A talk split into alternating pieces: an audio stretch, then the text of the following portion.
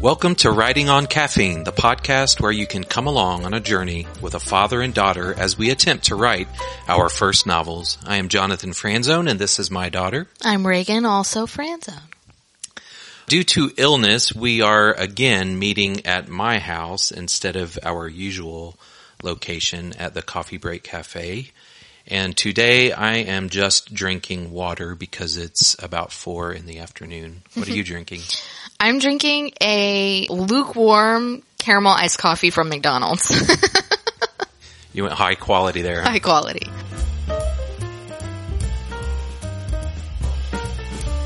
Today we would like to talk about world building, building the world inside your novels. So I guess the first question is, what is world building?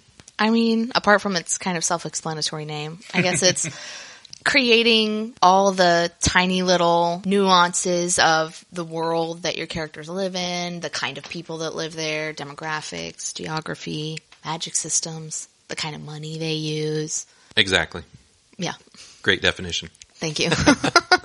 Okay, so um, we have a list that we'll go through. So the first one we'd like to talk about is setting. There are different categories of this. It can be on Earth, the actual Earth that we actually live in, or it could be Earth-like. This would be a world that's similar to ours with humans and all of the different things, but maybe not necessarily the same countries or continents even. And then it could be completely alien, so a completely different world, not the same continents, maybe not even continents at all. Maybe there's no ocean. So you're going to have to decide that for your novel. Which have you gone with? the novel I'm attempting to write is Earth-like. And I feel like most fantasy novels are Earth-like.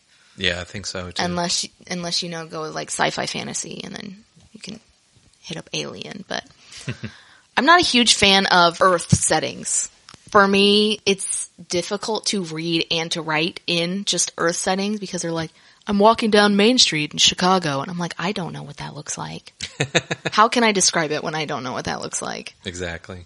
i feel like i'm lying to people That's what Pinterest is for.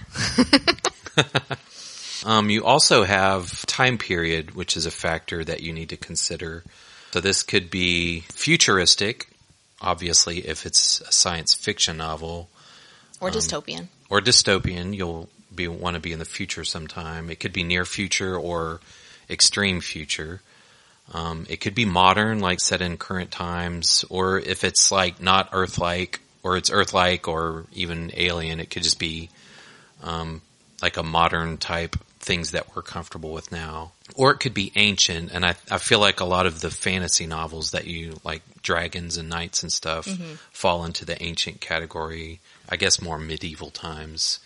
So kings and castles and yeah that's that's where i'm working from So next we have tools and utility is the category I put this under. You have to decide sort of what the tools of your world are going to be. What sorts of things um, will they use to do different things? Um, in a science fiction type novel, it's going to be very technological. Um, there's electricity, obviously. Um, it's going to be either modern or futuristic. Um, so we obviously have technology right now. We're recording this on a laptop with microphones. And if it's sci-fi, then you have spaceships and lasers and that sort of thing. There's also a genre called steampunk. yep it's not my favorite You don't like steampunk? uh-uh Um, so steampunk is is sort of wild, wild west type periods or Victorian era, but also there's this technology that's sort of steam driven, but a little bit more technologically advanced than that time period was.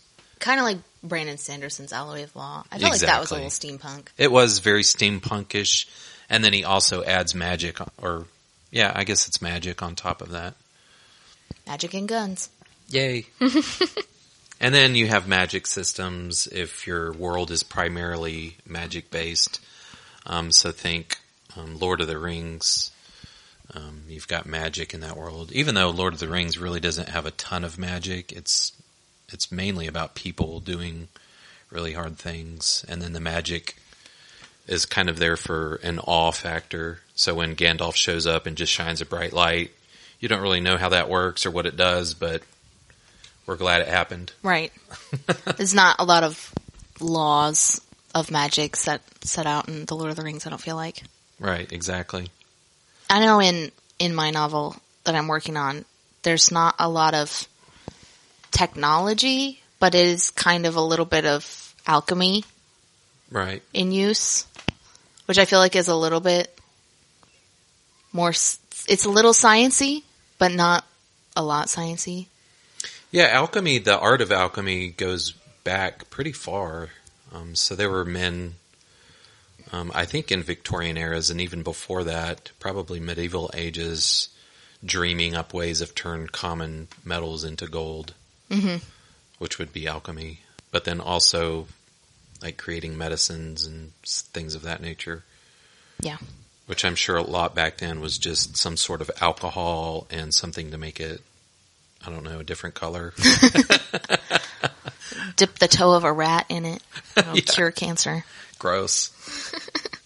um, so with you mentioned rules um, with magic. So what did, what did you mean by rules? when you're writing a magic system, there are really two directions you can go, and that's like a magic with consequences and a magic without consequences. And when you're writing a magic without consequences, I think the rule is you're not allowed to use it. You can use it to further the plot, but not solve problems. Right. Exactly. And when you're writing a magic with rules, set consequences like, you know, every time they use their magic power, they lose 30 seconds of their life. That's a consequence. They have to think about using it and they have to choose to use it wisely. And if they don't, there are big consequences that they have to deal with. Exactly. Yeah, I think I first ran across this um, through Brandon Sanderson, actually.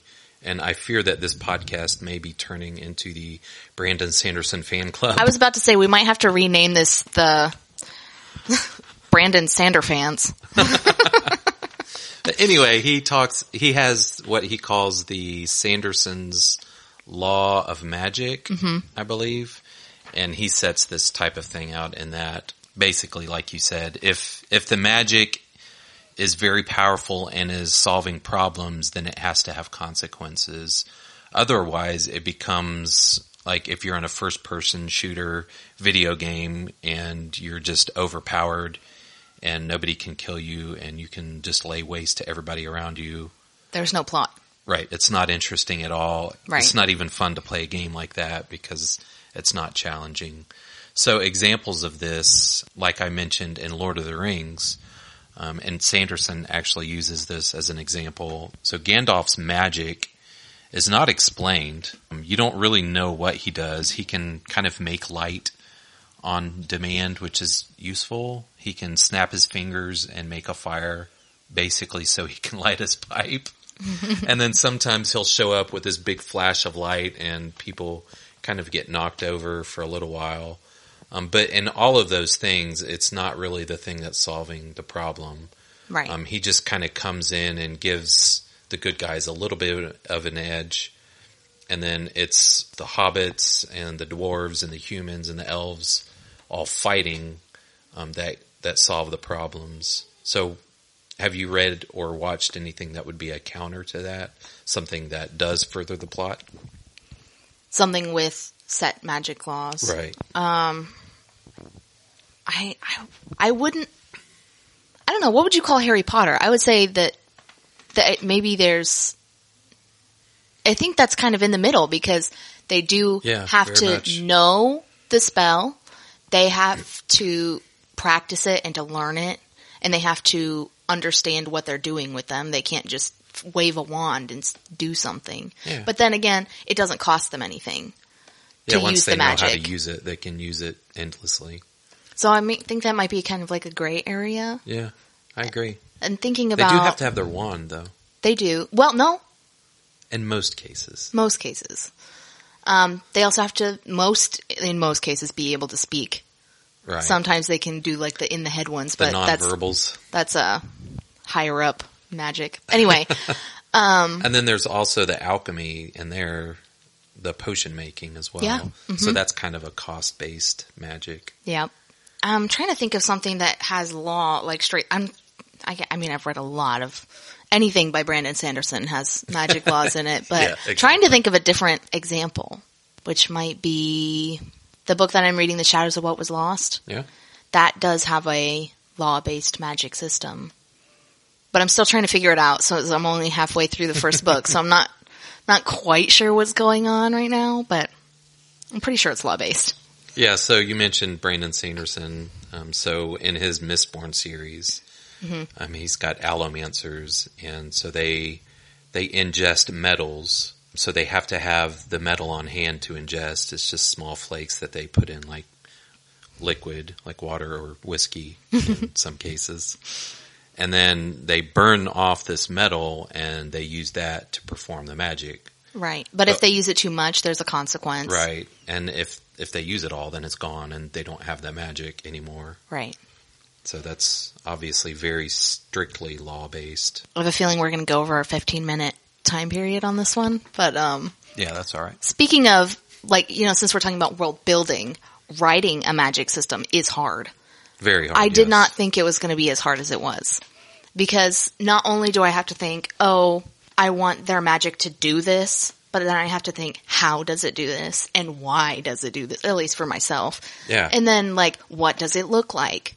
Who does it affect? How do we know that they have magic? Where does it come from?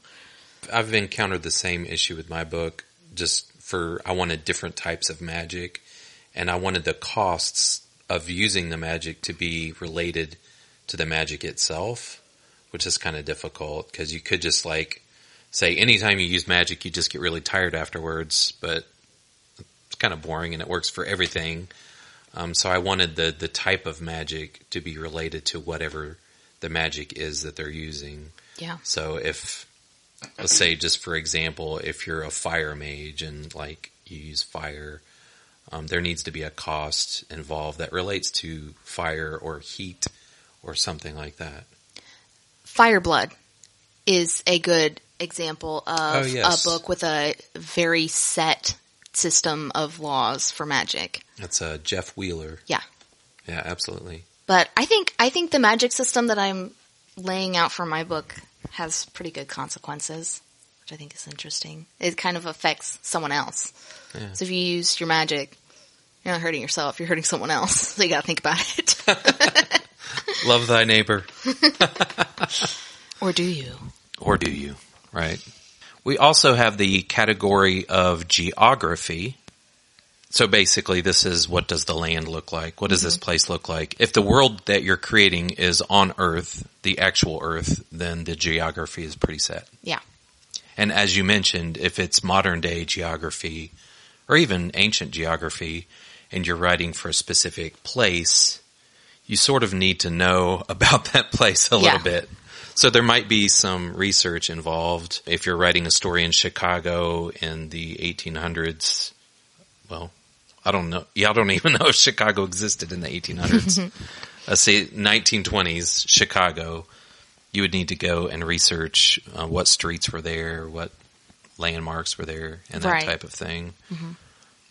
Um, also, like what mountain ranges you might be interested in, or bodies of water, etc. Right. And that even goes into like history. Like the history for my world. Like, is this mountain here because it was made? Or Right, is there like something buried under there that makes it look like that? Or, you know, you could keep going. I feel like you could just world build forever and ever and ever. And I totally could. Yeah, I could just, I could just not write a book and just world build forever and ever and have a great time.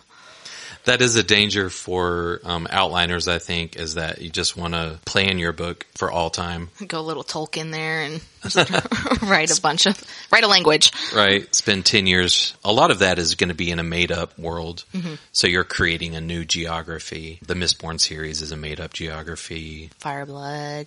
Yeah, Fireblood is. The Lord of the Rings is made up geography, but it's kind of set in a way that makes you think that it's like ancient Earth. Oh, which is- really? yeah. I did not know that. Harry Potter is Earth, but it's kind of also feels a little made up because they're kind of secluded in a, like an unpopulated area.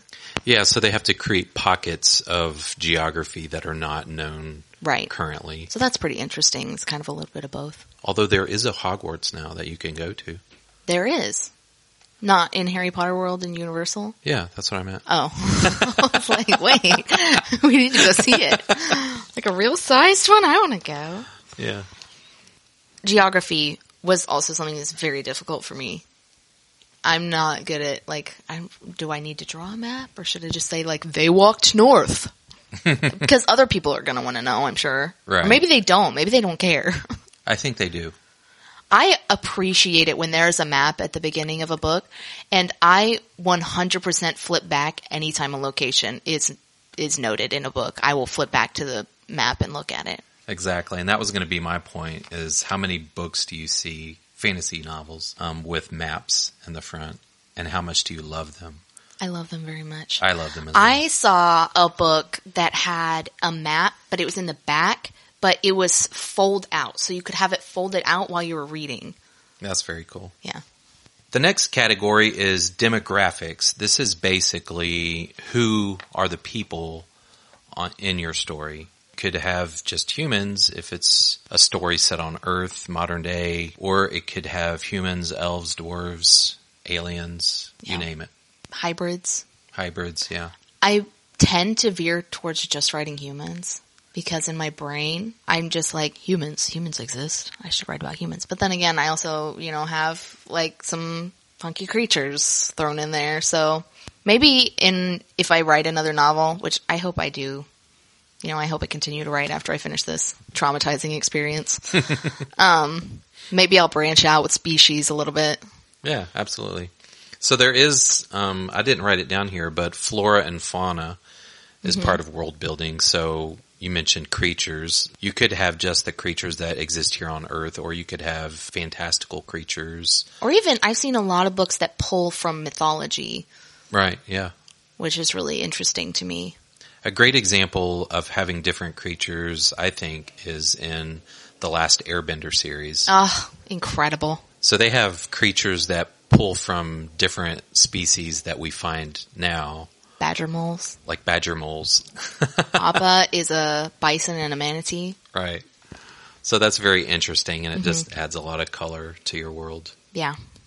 Next we have culture. This would include things such as what are the foods that people eat or things eat, um, what type of music is played and listened to, how do people dress. So what would be some examples of this? Obviously we have culture today. So if you're modding, writing a modern day earth story, It's pretty simple to get the culture down. Right. You just use the culture that you're writing for. So if you're writing one in um, New Orleans and it involves like voodoo people, then obviously you're going to want to get into Cajun culture and Research that. But exactly. I think another thing with culture is social rules. Oh yes. Um, so etiquette. Yeah, like when we meet someone, you shake someone's hand, but in, you know, your fantasy world, you might, you know, stick your tongue out or stick your pinky in your ear. I don't know, like, you, you know what I'm saying though? Right. Like even today, um, like in some Asian cultures, you bow, Right. whereas in the Western world, you shake hands. we in America find eye contact to be engaging while other cultures find it to be inappropriate. Right. So coming up with stuff like that is different too. An interesting example is in the Way of King series by, you Brandon guessed it, Sanderson. Brandon Sanderson. so he has this thing where the women in that world have a safe hand and it's just like one of, I can't remember which hand it is, but their hand when they're in public has to be in a sleeve. It's not a glove, it's a sleeve that like completely encloses their hand. And for them to have their hand out of that sleeve is just completely inappropriate Interesting. in public. They can only have the sleeve, their hand out of the sleeve when they're like with their husband. Interesting. Yeah, and as the story progresses, um, you see some of the women who are more roguish and kind of fighting and stuff. They move to more of a glove situation, which is a little bit risque. Yeah, because you can see the fingers. You can see how the, the you know the form of the hand, but it's still covered, right. which is very interesting because their other hand is totally just out there. Yeah.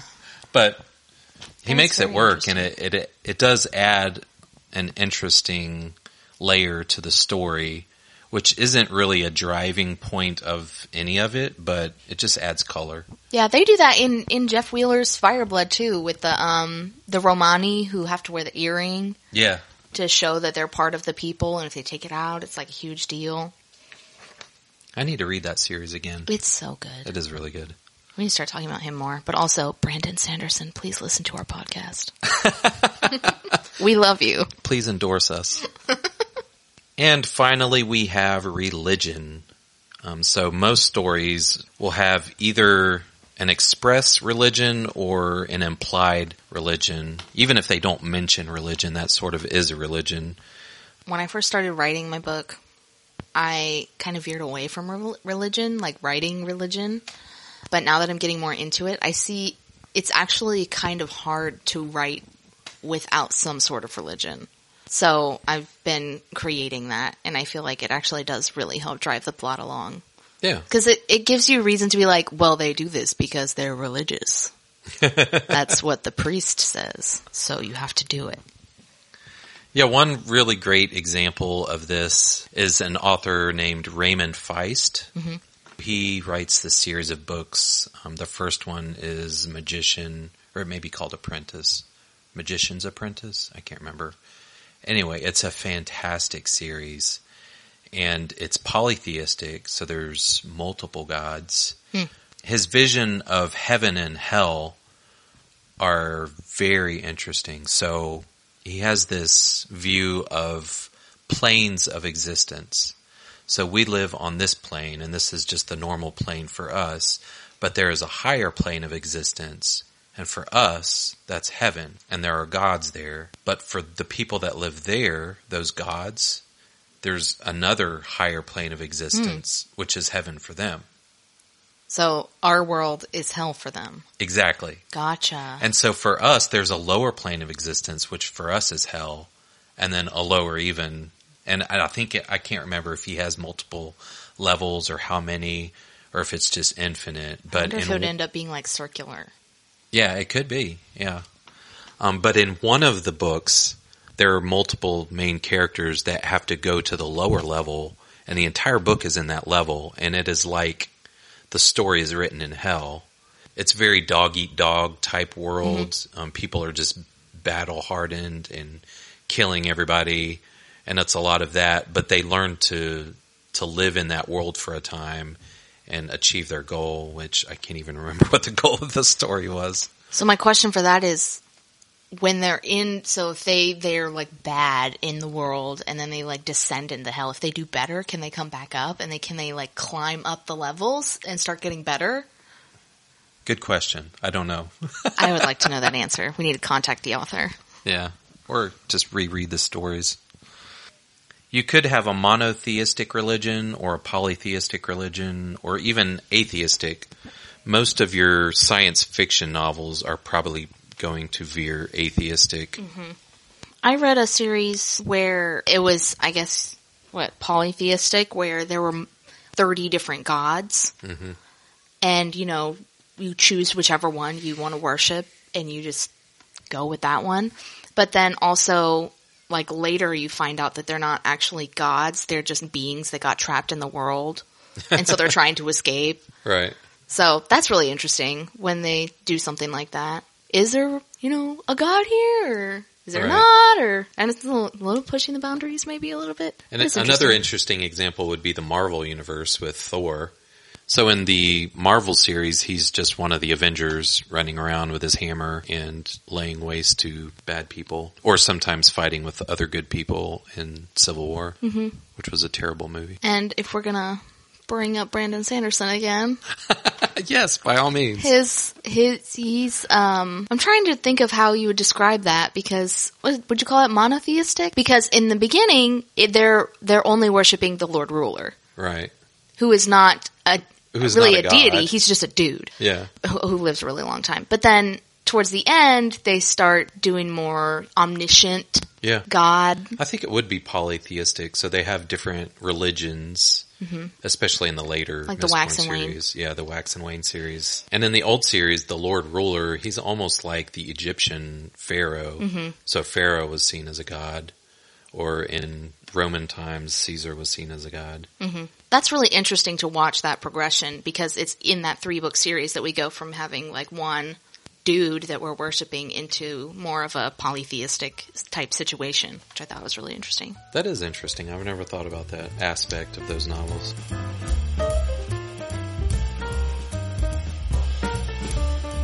So, wrapping up, what books are you reading? I think you just recently had a reading day you were telling me about. Yeah, yesterday I was off and I read two books. Two whole books? Two whole books. About 11, 1200 pages. Nice. So that was fun. Um, I'm currently in the middle of reading the Divergent series by Veronica Roth, which is okay for a YA dystopian series. The premise of the book, and I feel like the the idea that they're putting into this series is really interesting, but I think they kind of overplay the teen romance. But I guess that's what I deserve because I'm reading a YA dystopian novel. Yeah, most of them do focus a lot on romance. It's not inappropriate romance. It's just too much. Too much. Like I don't, I don't care. I just want to know about the bad guys. I have not read any of the books that I've previously listed since our last podcast, though I still am in the middle of those books. I haven't finished any of them, but I just recently read Tactics by Greg Koukl. It's a apologetics book basically on how to share your faith, asking strategic questions. That sounds interesting. Yeah, it was a very good book. Um, I highly recommend if you're a Christian and into apologetics. Love that.